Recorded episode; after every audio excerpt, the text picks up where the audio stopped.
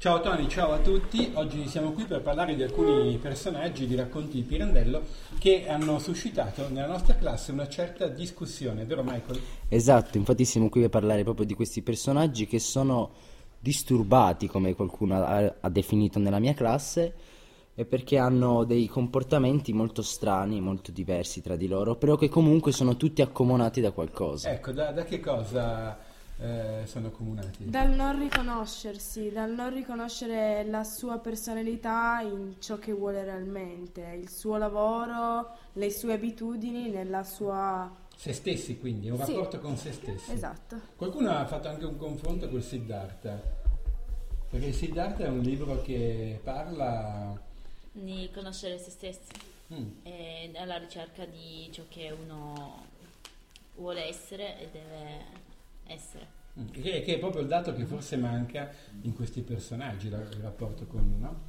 Ecco, Per esempio questo avvocato, questo avvocato si rende conto un po' tardi di avere sbagliato. Di avere sbagliato tutta la sua vita, proprio il suo percorso di studi, tutto, perché non- lui non gli interessa fare l'avvocato, però se ne accorge anche un po' troppo tardi, soprattutto. Allora decide di avere il suo piccolo angolo personale di sfogo facendo proprio questa carriola verso il suo cane che è Ecco, ma perché proprio impotente. questa che è veramente strana questa cosa? Cosa significa per- Perché, per lui perché lui è il suo modo di sfogarsi, perché come la società ha, fatto la carriola con lui, diciamo, nel senso che l'ha manovrato senza che lui potesse fare niente, lui fa la stessa cosa col cane togliendogli la libertà di movimento, che per il cane è la libertà principale. alla fine. Ma Davide, voglio capire questo, ma a un certo punto uh, un, diciamo, un soggetto, un uomo può entrare in crisi, no? può avere delle difficoltà nella vita. Sì, può entrare in crisi quando capisce che eh, non sta facendo quello che veramente voleva fare,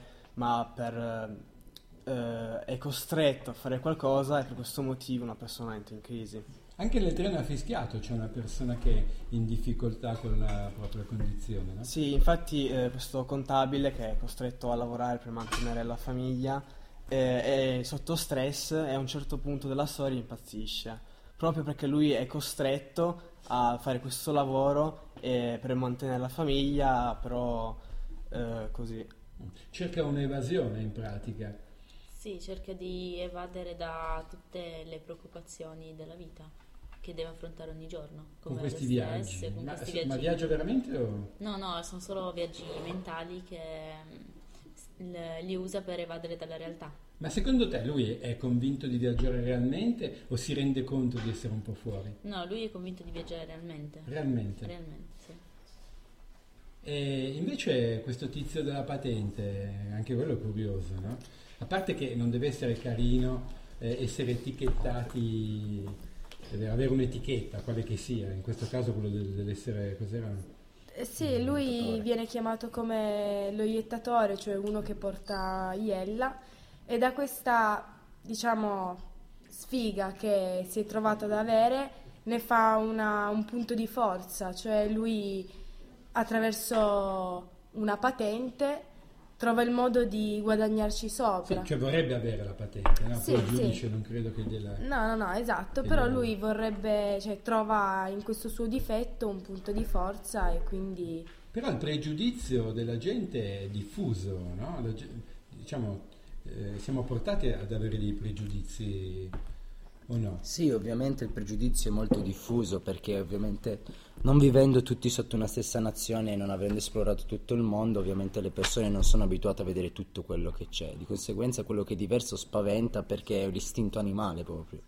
Che quello che Difesa. di difesa, perché di solito le cose, tipo anche con un odore sgradevole così, il corpo cerca di rifiutarle, perché comunque di conseguenza anche la mente che, che funziona in Quindi, simbiosi quindi nascono corpo. questi pregiudizi secondo te per una mancanza di conoscenza? Esatto, perché dire? se ci fosse più conoscenza, ma non a livello culturale di, co- di competenze storiche o scientifiche, ma proprio a livello di conoscenza delle persone, proprio Di conoscenza delle persone, Esatto. certo. E mh, invece sulla questione della superstizione, eh, diciamo prima che anche questa è abbastanza diffusa tutto sommato. Sì, perché la gente così non, non, non sa realmente le cose e si fa condizionare da, certe- da certi avvenimenti che in realtà non, Cioè, sono pensa veri. che ci sia qualche Sì, disegno esatto. no, dietro. Ti è mai capitato di giocare all'otto i sogni, sai, i numeri? Eh, Conosci qualcuno che lo fa? Sì, conosco qualcuno che fa, magari sogna qualcosa di particolare, corrisponde a un numero, allora si fa condizionare e gioca quel numero credendo che significhi qualcosa all'otto. Mm. Dato che siete in quinta e avete un esame, Federica, ma tu all'esame ti porterai, non so, un cornino, un qualche...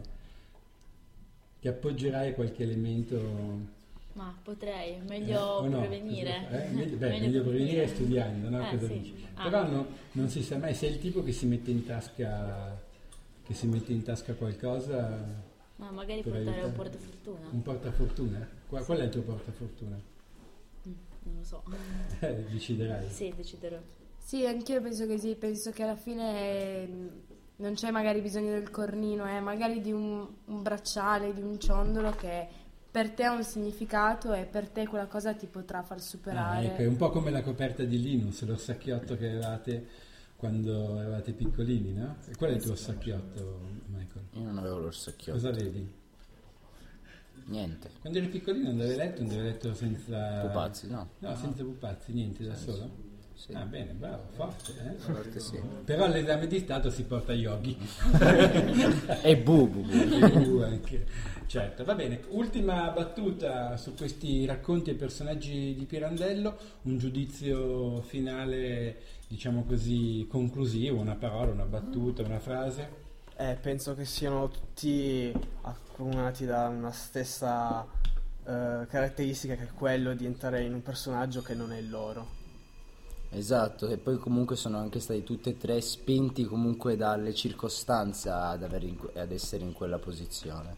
Sentirsi in una dimensione che non è in realtà quella reale, una dimensione diversa. E cercare di soddisfare la propria vita in alcuni casi. Ok, grazie per oggi è tutto.